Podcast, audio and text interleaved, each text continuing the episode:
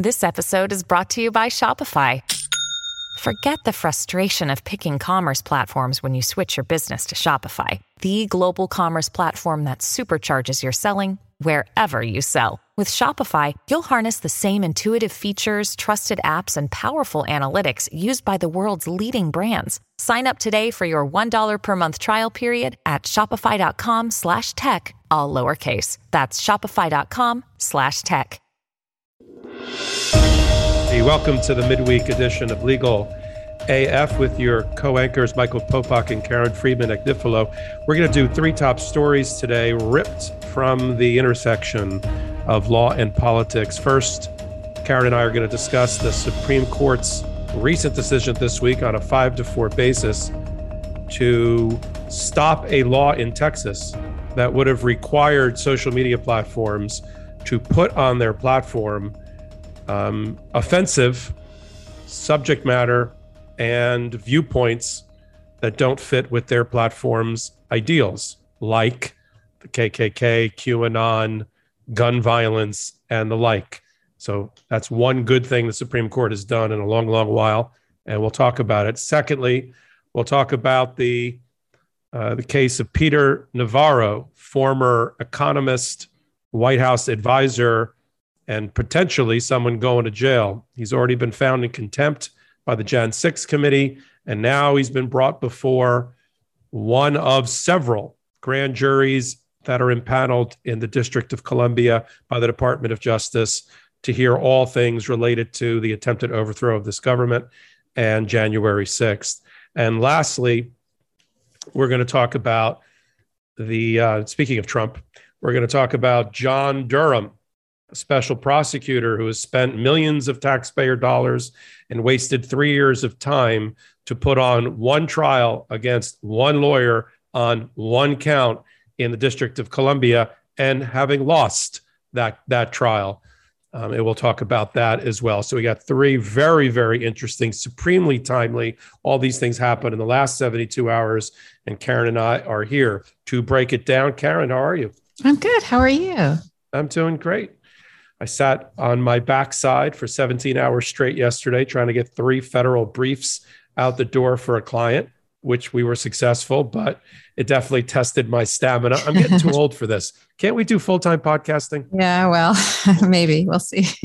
Maybe. All right, let's let's find out. Exactly. let's let, let's start with an interesting case and an interest showing you how certain political views and views on the First Amendment sometimes create strange bedfellows. I thought the same because, thing about this case. Yeah, because we had you, you're rarely going to hear on Legal AF us ever talk about a situation where at the Supreme Court level, a liberal justice, Justice Kagan, sided with the conservatives. Um, although she lost in a five to four decision in a case called Net Choice versus Paxton. Let me set the stage for it. In September of this past year, Texas, where else, passed a law which is known as House Bill or HB 20, which required two things of social media platforms of a certain size. When you hear social media platforms of a certain size, think Facebook, think Twitter. It required them to do two things. One, it required them to keep on their platform followers uh, and um, users who had let's just put it let's put it mildly for now unique viewpoints. How do you read that? That means if you're the kkk if you're a racist if you're qanon if you're a neo-nazi or if you want to talk about gun violence and how to perpetuate gun violence texas's law would require those social media platforms to have those views on those platforms. We've talked about in the past how that's a First Amendment issue, but that's not a First Amendment issue for the people who hold those views. That's a First Amendment issue for the private companies that, by the Texas law, would have been required to have on their platforms video, audio, and other and other media that they don't want on their platform. It would have it would have stopped them from taking that content down and the law would have stopped them from what's called deplatforming, which is exactly what it sounds like. If a user violates the terms of service, Twitter and Facebook, et cetera. Right now, those platforms can take them off, take those, those abusers off the platform and cancel them. That's how Trump got removed from Twitter. So Texas and Florida tried the exact same thing, put in their HB 20, the law, a D, an anti deplatforming provision that would have stopped that. So, how do we get, and then I'll turn it over to Karen about the Supreme Court. The case starts in the Western District of Texas in a federal court. That judge, who sits on the more Democratic side of the aisle, decides that that law violates the First Amendment rights of the social media platforms and issues an injunction to stop the enforcement or the attorney general of that state, Paxton, from enforcing that law. Well, uh, the uh, the other side, Paxton, didn't like that result, so he took it to. We talk about the Fifth Circuit all the time. The Fifth Circuit Court of Appeals, sitting in New Orleans, covering Texas, and at the Fifth Circuit, no surprise, Paxton and Texas get a favorable result. The Fifth Circuit says the trial judge was wrong and issues a stay of the injunction. So now we're like layered on here. Staying an injunction means that the law would be enforceable if the Fifth Circuit had its way. So Net Choice and the other social media platforms, they don't like that result. So they take an emergency appeal to the justice for the Supremes that is responsible for the Fifth Circuit. And that happens to be Justice Alito. So all Fifth Circuit emergency appeals get assigned to Justice Alito. He has two choices. He can either make the decision himself, thumb up or thumb down whether the Fifth Circuit was right, or he can refer the issue to the full panel, the full Supreme Court for a decision. And a little bit surprisingly, Alito said, you know what? I don't want to do this myself, although I could. I'm going to turn it over to the full nine member, nine justice Supreme Court. So there was full briefing there, and a ruling came down on Thursday. That was a five to four decision by the US Supreme Court in, in favor of the original trial judge stopping the, the law from going into effect, meaning, as of right now, right, the Supreme Court has sided with the social media platforms against the state of Texas and the enforcement of HB 20. What did you think about all of that and the strange bedfellows we opened yeah. the segment with, Karen? Yeah, look, I had, I, I'll be honest, I had to reread this about three times to even understand it because it is so complicated to try to understand that you're sort of what you're blocking and who's not what blocking. And the bedfellows kept confusing me because I didn't understand how it is that it wasn't only that uh, that Kagan sided with Alito, Thomas, and Gorsuch, but the majority that ultimately ruled in favor of Google and Facebook and Meta and, and Instagram that that had Brett Kavanaugh, Amy Coney Barrett, and Judge uh, Justice Roberts. So, in addition to Breyer and Sotomayor, it was just a strange. It wasn't. This didn't break down between sort of conservative and liberal uh, lines. And it also just, I think, like I said, made strange bedfellows in the sense that you would, even if it did break down that way, you would imagine that the conservatives would side with Texas and the liberals would side with the, the social media companies. But it, it didn't break down that way at all. And I, I think it's just going to be interesting to see where this goes. I, I don't think we've heard the end of it.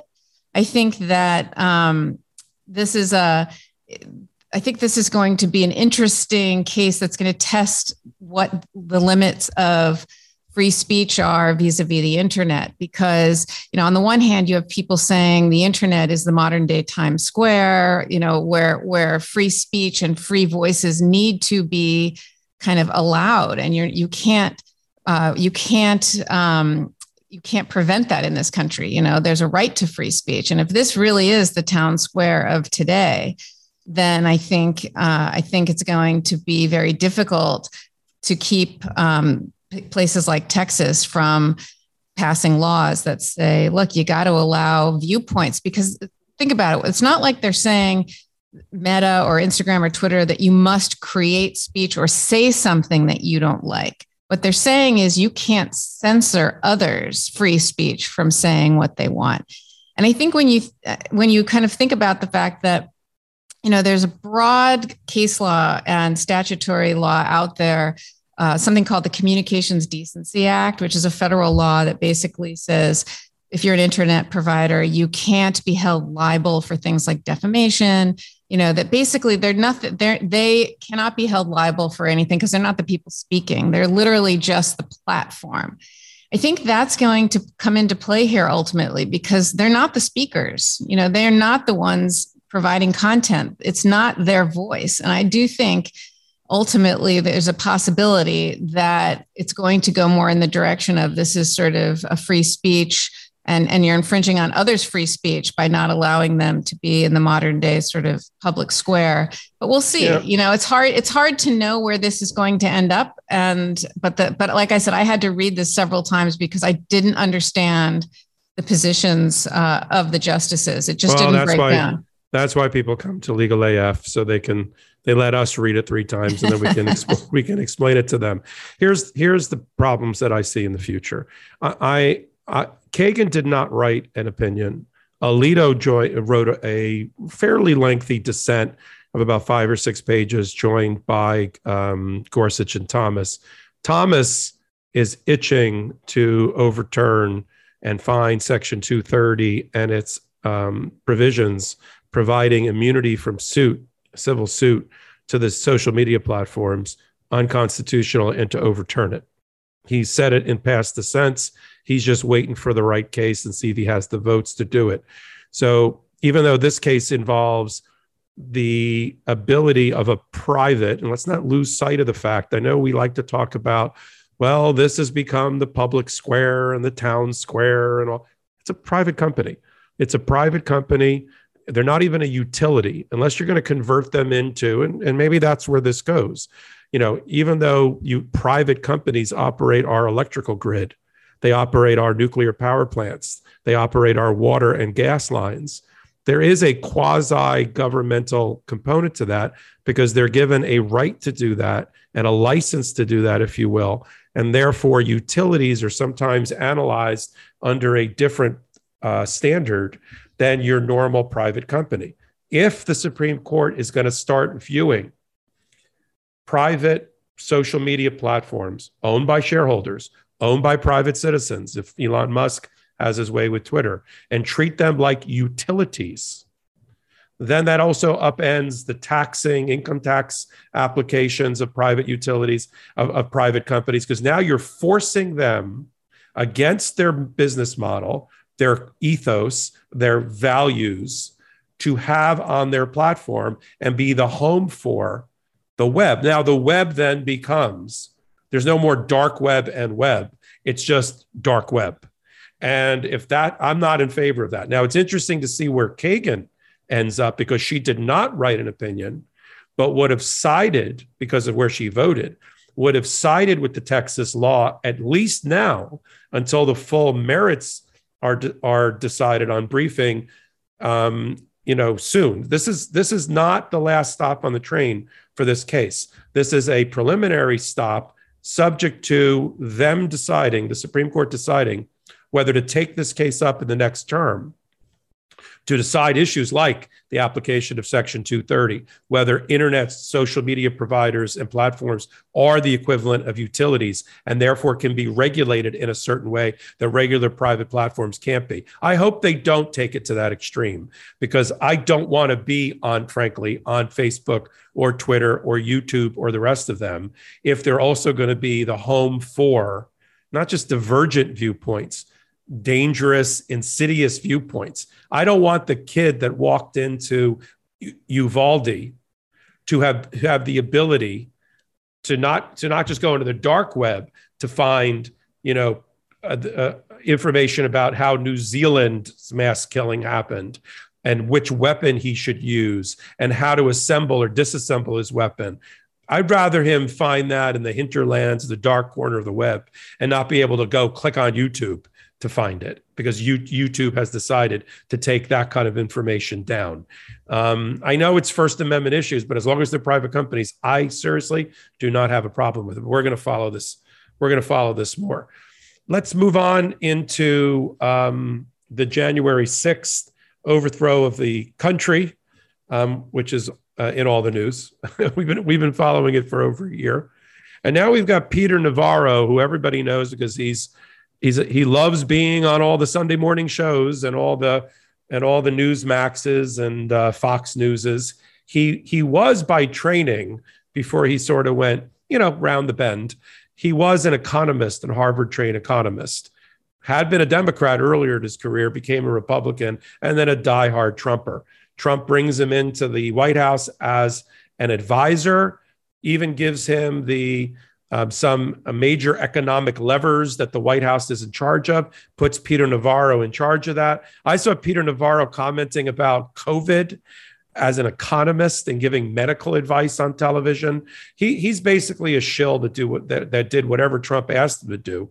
And the Jan 6 committee asked him a year ago, almost a year ago, to come before the committee and give testimony. He refused he was found in contempt by the House. It was referred to the Department of Justice, U.S. Attorney's Office in the District of Columbia, where it currently sits. In the interim, we now learn from Peter Navarro himself, who yesterday filed a lawsuit.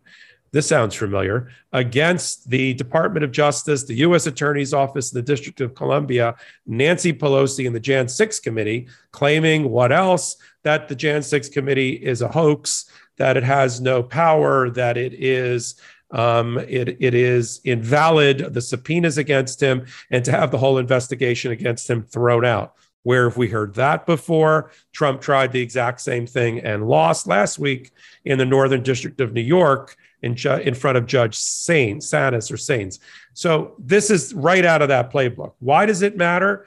Because we learned something new from Navarro, who's now been, according to him, had the um, two FBI agents knock on his door over the long weekend and serve him with a grand jury subpoena, criminal grand jury subpoena for the District of Columbia. What did we learn that was new in this new information? Well, he says that it's a different grand jury than uh, other grand juries that we know the Department of Justice has going into the January 6th um, January 6th uh, insurrection. You know, don't forget there's a grand jury that's been bringing cases against, I think, 800 different insurrectionists, uh, the people sort of going into the Capitol. There's also a grand jury uh, that has been circling around and issuing subpoenas, circling around the lawyers like Rudy Giuliani. And now we've got what he says is, is a different grand jury here. So what does that uh, mean? What is that? What you know, when we talk about it as as lay people or on the street or at a cocktail party, we say, "Oh, the grand jury, mm-hmm. grand jury is issuing subpoenas." How about a matter that's so complex that it requires multiple grand juries? What does that tell you as a former prosecutor? Well, there's just a lot of moving parts, really. So there's two different kinds of grand juries. There's the regular grand jury that sits and hears regular cases, and they usually sit for a period of time, uh, maybe for a month and they sit either all the, every morning five days a week or every afternoon you know whatever it is. There's a set period of time and they hear just kind of whatever comes in whether it's a gun case a drug case whatever. But then sometimes if a prosecutor has a matter that they think is going to be a long-term investigation where they it's going to be complicated they want to issue lots of subpoenas and it's going to take more than that one sort of month period of time uh, to, to be doing this, they will impanel what's known and what's called a special grand jury. And the special grand jury is usually you, you ask permission from a court to create this grand jury, and they sit for a period of time, sometimes six months, sometimes longer. And, uh, and that special grand jury is impaneled to hear a particular special case. And what this tells me is, is uh, it, there's potentially a special grand jury here um, but of course, this is just from the words of Navarro, so I don't know that that has been impaneled to hear this this particular matter in this particular case. And you know, Navarro here is claiming executive privilege, and you know, only Trump can decide whether or not he can testify and whether he has to comply with this. You know, as you said, we've heard we've sort of heard this speech before, and you know, Navarro is is we, we know he was held he was found in contempt of congress and congress referred that to the Department of Justice, which is a, an appropriate referral, an appropriate criminal referral. And the Department of Justice is looking into that and looking into whether to hold him in contempt. and he's arguing uh, executive privilege here. So, Peter Navarro is a very interesting cat. First of all, he's going to be representing himself in the lawsuit that. Yeah, I saw that. we we call that pro se. I call that insane. Yeah, he says why? he's, he's he says he's qualified to do that because he's written for some law, law review law law articles he's written in the past that's apparently in his mind qualifies him to to litigate a, as a first chair trial lawyer a federal case that he's brought even if he's the Um, best also- trial, even if he's the best trial lawyer there is, Yeah. you know what they say about doctors, right? I mean, or, or lawyers who have the who represent themselves they have a Yeah. fool for a client Yeah. themselves. Yeah, exactly. It's just right so Anyway. so he so that so that's one secondly he's got a because he didn't go to law school and he's never tried cases he's got a he's not um tethered to reality or uh, he doesn't let facts and law get in the way of an argument so he says things like Trump alone holds the executive privilege, not Biden, and only Trump can release me. So the the prosecutor in D.C. should be negotiating with Trump about my appearance. That's not how executive privilege works. We've got a body of case law and about five other cases in the last year that have said that that have confirmed that the current sitting president holds the executive privilege, and that executive privilege has been waived by the current sitting president. It is not a floating privilege that goes out the door on Jan, you know, the day after the uh, new president is sworn in, that goes out the door with the ex-president who gets to hold executive privilege. It's not like attorney-client privilege. Attorney-client privilege, I sort of get if Navarro was an attorney, but he's an economist, so there's no economist president privilege that he can assert. So he's left with the executive privilege. And the executive privilege is kind of transitory. If you're in office, you get to have it. If you're out of office, you don't have it anymore. That's what all the, that's the boil down of that. So he's wrong on that. Secondly, he keeps using this phrase, which which burns my ass because he, you know, he got it from like television, but he keeps using it constantly in his press releases and in his in his media attacks. He says, um, this new subpoena from the grand jury is just a continuation of the one from Jan 6 committee, and that's fruit of the poisonous yeah, tree. I saw that. All right. So, why don't you explain to our listeners and followers what is the fruit of the poisonous tree doctrine? And then I'll explain why this isn't it. So the fruit of the poisonous tree doctrine means that you can't if you if you illegally do something as law enforcement, you can't then continue that illegality. It it continues on if if if the tree itself is poisoned. So for example, if you if you knock down someone's door without a search warrant and you were supposed to have a search warrant and you go in, but let's say you find uh, something illegal in there, uh, that you would argue it's fruit of the poisonous tree because you weren't allowed in there in the to, in the first place. Right. And so that- that's the everything that, yeah, everything that comes off the illegal act uh, is going to be suppressed and not ultimately brought into evidence, even though that individual piece of evidence might have been sort of lawfully obtained. If it came off the root or the trunk of a poisonous act, that's the fruit of the poisonous tree, exactly. right? So for him, I guess the fruit of the poisonous tree Yeah. is What's he the thinks- poisonous tree here? Oh, he thinks the Jan 6 committee is illegal. He thinks it's invalid, illegal, and rogue, and they don't have the power. And there's only been about 10, 10 different cases, including at the Supreme Court level, that says that they have valid powers. You may not like their powers, but they have valid powers um, and, a, and a valid um, a policy reason to exist. And so for him, it all comes back to that. Why is why do we even give a crap about Peter Navarro, this sort of wacky, you know, uh, absent-minded professor type? Because just to remind everyone, in case they didn't know it, he was an architect of the uh, fake electors scandal. He was the architect of trying to use, along with John Eastman, Mike Pence to overthrow the election, to overthrow this government. He created what he's referred to in a book, I guess a vanity press book he published himself, um, as the um, Green Bay sweep, which would have been led by a quarterback. It's a football term. In this case, Mike Pence. So it all kind of was Mike Pence is going to working with these state legislatures are going to overturn the will of the people because they're not going to send the appropriate electors and the vote counting that needed to happen on on uh, on Jan 6th uh, to to Washington. And so this was Navarro's you know monkey wrench against the, the, machine of democracy that he was one of the leaders of and also you know one of the crazies that trump surrounded himself with in his little kitchen cabinet of crazies to um, you know bolster Trump's position and, and his own thought process that there was a that there was a fraud in the election, that the election can be overturned, that you don't have to let you know the popular vote or the electoral vote even matter. You just let these crazies at the you find other crazies at the state level and you all join together and suddenly Trump gets to stay in office. This is this is the group of people that Trump surrounded himself with. He had lawyers that told him all this and blew that, all that smoke up his ass. He had advisors. And why does this Department of Justice subpoena matter? Because it's one of the first ones, actually, the first one for somebody in the inner, inner circle, the most inner circle of Trump in the White House, who has gotten a criminal subpoena to go sit in a chair in front of a federal prosecutor you know, and a grand jury and testify. Now, here's the question Can he take the fifth when he's asked to, to testify about his role in January 6th? And if he can, what is the implication of that?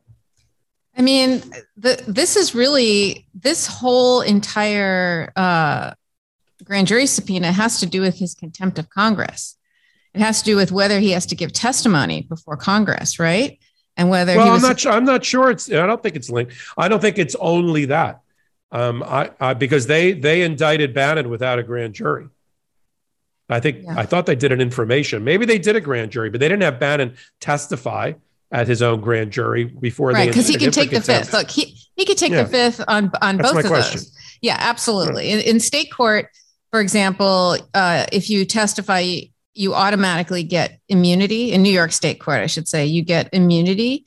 Um, that's not the case here in federal court. So, yes, he can absolutely uh, right. take the fifth. So that's what he's going to do. He's going to go there. They have asked him to bring all commu- all communications with Donald Trump. that's interesting, and also other documents related to his role in this Green Bay sweep architecture. And um, I'm sure he won't bring documents, and I'm sure he he'll take the fifth uh, in some way. Um, well, the fifth, though, only applies know. to his testimony. It doesn't apply yeah. to him having to produce documents. So this is a dual subpoena. It's a, both a personal mm-hmm. appearance subpoena as well as a subpoena duces tecum, which yeah. is Latin for you know produce. You have to produce certain documents, including okay. communications here. Yeah, you're you're right. Sometimes the documents are found to be testimonial, and the fifth does apply. But generally, you're right. The documents are not going to be found to be. Um, the documents are going to have to be provided. And if and what it what happens if let's talk about it. He does he shows up empty handed hat in hand. Okay i'm i'm taking the fifth to most questions. The jury the grand jury will do what it, it does. It will probably indict him. Um, and he and he doesn't bring any documents. What is the next step then for the for the prosecutor and the judge overseeing the grand jury? Yeah so the, you go to the prosecutor will go to the judge and and bring a motion to compel and the judge will order him to produce certain documents or not. But if the judge does order you know then they'll litigate the motion to compel. And ultimately a judge will order him to produce whatever the judge deems is uh, relevant and appropriate.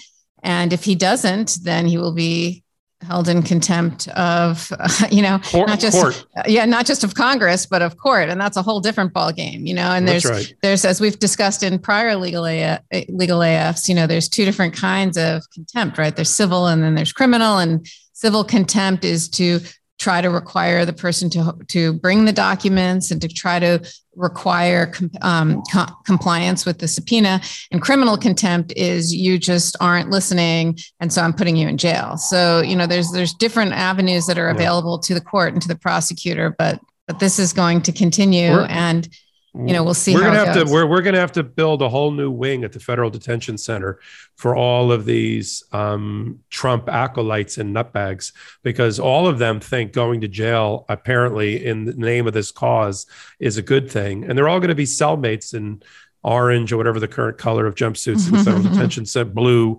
whatever it is. And he better bring his toothbrush because he's going to be going uh, with federal marshals if he does not produce ultimately produce the documents that are required. The federal grand jury and prosecutors are no joke and nothing to and nothing to play with. And if you think Bennie Thompson and Jamie Raskin and the rest, you can just sort of thumb your nose at them and flout their authority. Try that at the federal grand jury and prosecutorial level, you know, and good luck. Um, let's move on. Speaking of prosecutors, this one a special prosecutor. Let's move on to um, what happened with the former U.S. Attorney for Connecticut, John Durham, who I had a little bit of experience with. Um, not, I'm not shocked that he lost his only jury trial, uh, and I'll tell that story as we as we move forward.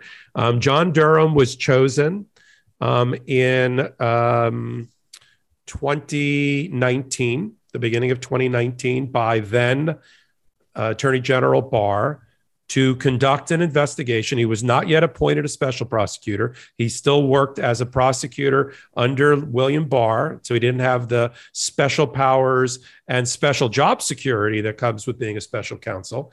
Um, so for a full 17 months, he just ran around trying to figure out whether um, the Russia Trump connection was a hoax or not. And of course, that's what Trump wanted Barr to do. And that's what Barr wanted Durham to do. So he appointed this guy, came out of whatever retirement um, uh, as, as, a, as a former prosecutor to take the job. He runs around for like 15 months. And now we're coming close to the election, meaning if, if Trump loses and uh, Durham was not appointed a special prosecutor, uh, what used to be called an independent counsel, by all with under under the statute that provides for that. Like Mueller. He could get, like Mueller, he could get removed by the new president. So Barr, wanting to stop that, suddenly elevated John Durham, who hadn't done diddly for 16 months, into a special prosecutor, special counsel, and with all new powers and, as I said, job security to investigate whether the FBI led investigation under um, you know, really started with Obama at the end of Obama against Trump was an improper use of the FBI resources, an improper investigation, and all of that.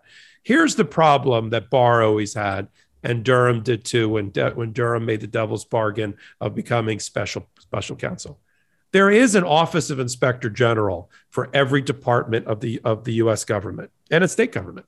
And the inspector general, which is supposed to be an independent watchdog for that agency, in this case, the FBI, did a 500 page investigative report that cleared the FBI of any wrongdoing related to how they conducted their investigation of the FBI Trump link. That was, he was already cleared. They, they already cleared the whole department. Barr didn't like the report, so he shit on it. And he had Durham, before he became special prosecutor, crap on the report as well. Why? Because, you know, Durham's about to be appointed special prosecutor to go find that there was an improper investigation by the FBI. He didn't need this Office of Inspector General report out there that said there wasn't. So they they turned and fired on this poor independent civil servant inspector general who was only doing his job um, in clearing the FBI. Why does all this matter? Because Durham now special counsel has to justify millions of dollars of resources and taxpayer dollars spent for a one trial on one count against one attorney of no, no less, Michael sussmann in, in the District of Columbia. And what is the one count? It's that Michael sussmann who was a very well known and well well considered and with a very high reputation, good reputation, as sort of the lawyer for all political parties and Democratic political parties, that kind of thing. He went in to the FBI and met with a friend, literally a friend. It was a friend. The friend happened to be the general counsel for the FBI. And he says, I got a tip. I got a tip. You might read it in the paper sooner rather than later. I don't want you to be surprised but there's a link I want to talk to you about. And the counsel, his name happened to be Jim Baker, not that Jim Baker, another Jim Baker. Said, sure, Michael, come on in. Let's have a chat about whatever you want to talk about. So Michael Sussmann leaves his law firm in Washington, travels down the street, and goes and meets with Jim Baker. and lays out for Jim Baker a case about a link between a bank in Russia, a Moscow bank named Alfa Bank, and, and the Trump organization. That there seems to be some computer traffic going on back and forth between this bank, which is linked to Putin, and Donald Trump. And the FBI is already doing their investigation about, about Trump and Russia links to begin with in 2016. Now, everybody knows that Michael Sussmann represents some very high profile and powerful political figures. At the time he went to go meet with the general counsel, everybody knows in Washington on K Street and then all the other alphabet streets that Michael Sussmann and Perkins Coie, where he works, represent the Clintons, represent the Democratic Party, and other other people like that. And he also represents other. He has a client base. He represents a lot of different people. This is not a shock that, that he represented them. The question was was he representing the Clinton Foundation or the Clinton organization, the Clinton campaign, and uh, the Democratic Party when he went and had a meeting with his buddy, the general counsel for the FBI, and he gave him the tip because he's allowed to give tips. The quality of the tip was not the prosecution.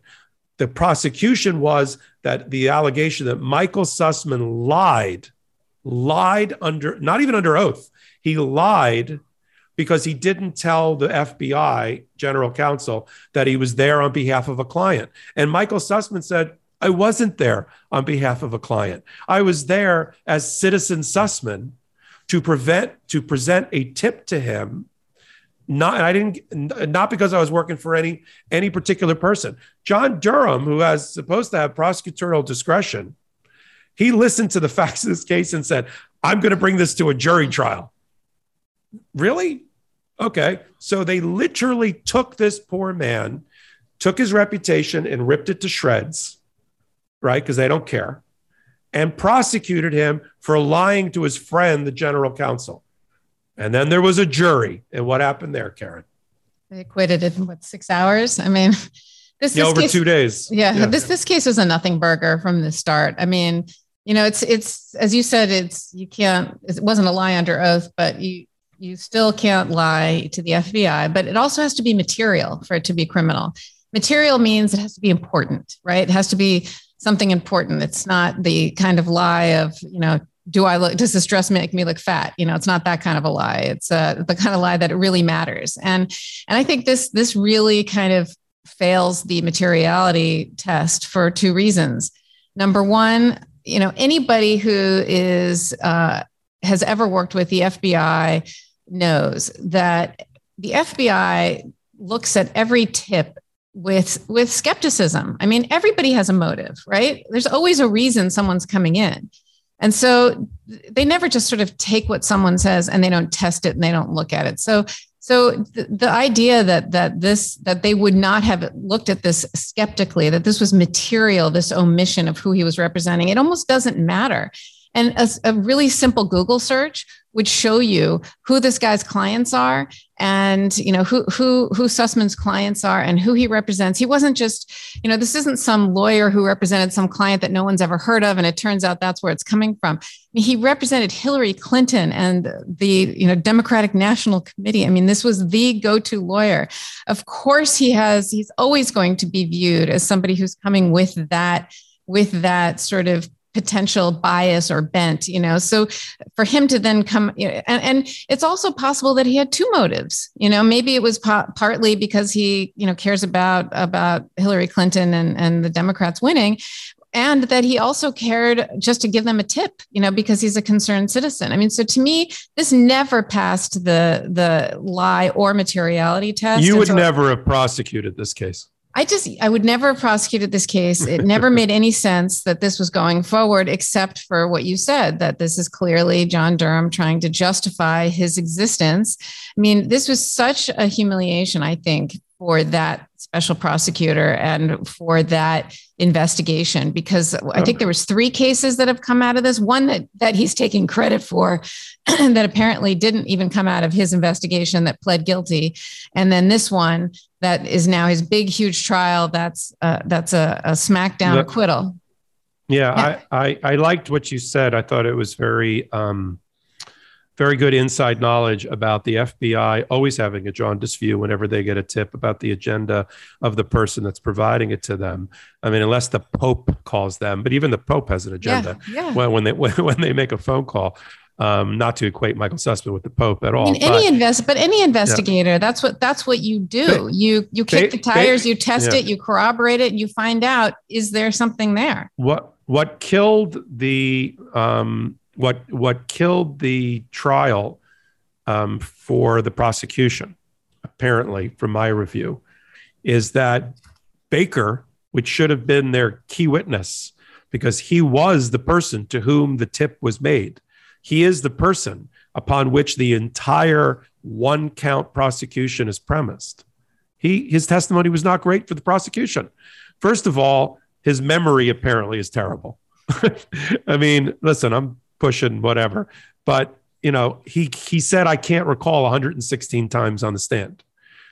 That doesn't give a jury a big feeling of of credibility necessarily that oh the 100 and, you can't remember 116 things but the thing you remember really clearly is this one and even on the thing that he was supposed to remember real really clearly he actually helped Michael Sussmann because he said that Michael Sussmann also gave him.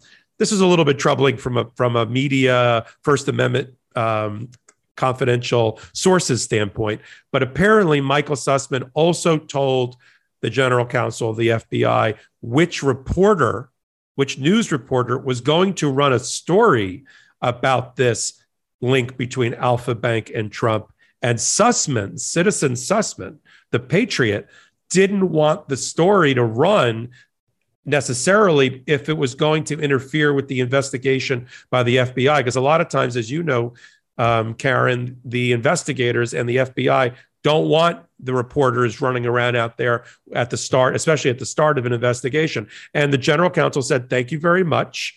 And, um, pardon me, said, Thank you very much. And um, actually was able to reach the reporter and kill the story. Why is that important? It goes back to your dual motive observation.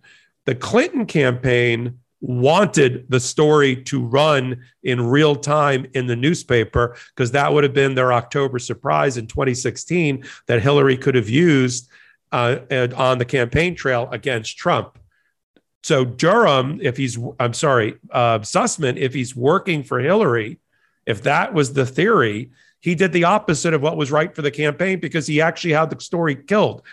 Hillary probably wanted to kill Sussmann when she found Mhm. out about that. I wanted that story to get out. That's exactly the thing that would have helped me. But instead, Sussmann said, Hey, listen, I'm going to give you a heads up so that the FBI doesn't get interfered with by the media. Go call this reporter and kill this story. That's not the actions, I, I assume the jury concluded, of a man or a person or a lawyer who's secretly working on behalf of an undisclosed client because it's not in their interest. And the jury, including the jury foreperson who was interviewed on the way out, you know, was uh, uh, was very un. Let's just put it this way: was very unkind to Mr. Durham and his team in saying what a waste of time and money was this prosecution. I know there's all these people in the Twitter verse because I've seen it that have said, "I'm reading the transcripts every day. I can't believe the jury didn't convict." They're usually on the Republican side. Of course, Fox News, the New York Post ran a editorial. I don't know who writes the editorials for the New York Post about how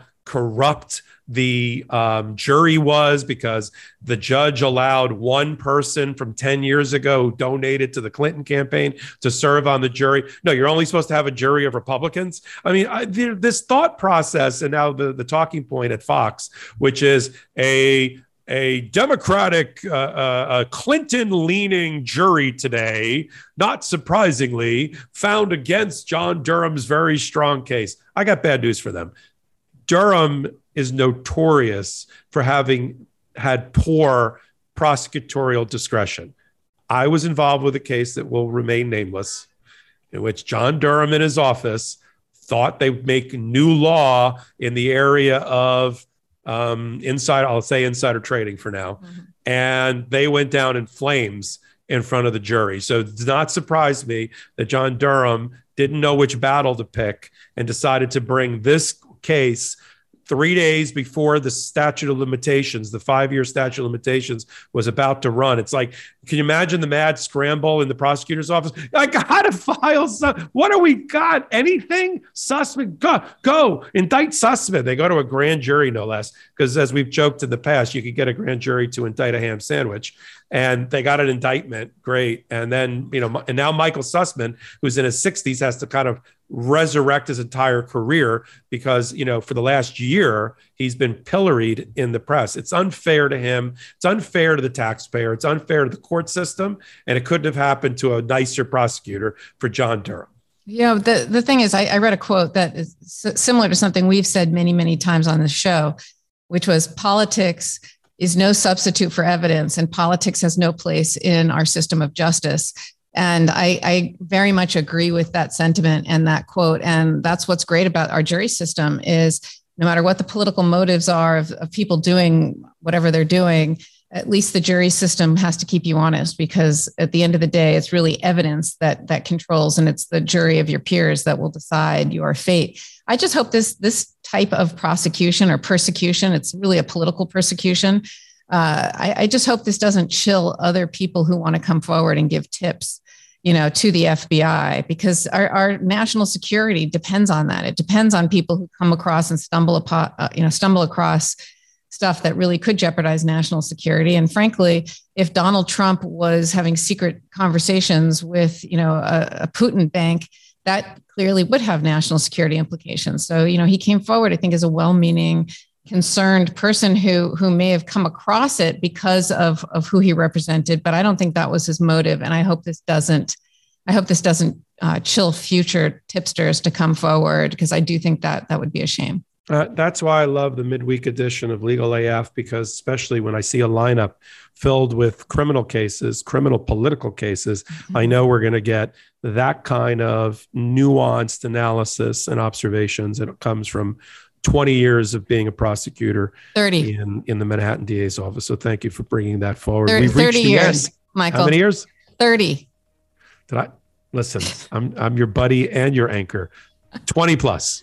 20 plus years the prosecutor's office. I'm not trying to undermine. I'm thir- I'm 30 plus in private. No, practice. I think I I appreciate that yeah. you don't want to out me in my age, but because everybody's really- like Popok looks like her father. How can they be close in age? I don't know. I mean, I just, you know, I grew the beard after the pandemic and everybody thinks I'm whatever. Oh, please. You know, I always wanted to have, you know, when I was younger and I used to try cases, um, I go against people with more gray hair than me and I'd be like, God, I wish I just had a little bit more gray hair because it'll give me that kind of gravitas in front of the jury or the judge. Now I got more than I need. I'm, happy, it, yeah. I'm happy to share. But spe- I do want to say, speaking of my father, he yeah. watches the show every week and he's a huge fan of, of this show. So, hi, Dad. Yeah, and happy Father's Day and early to all the fathers and people that are. Um, you know, close to their families and are and uh, and and bring that kind of leadership and fatherhood to their families. That's really, really important at this time of the year.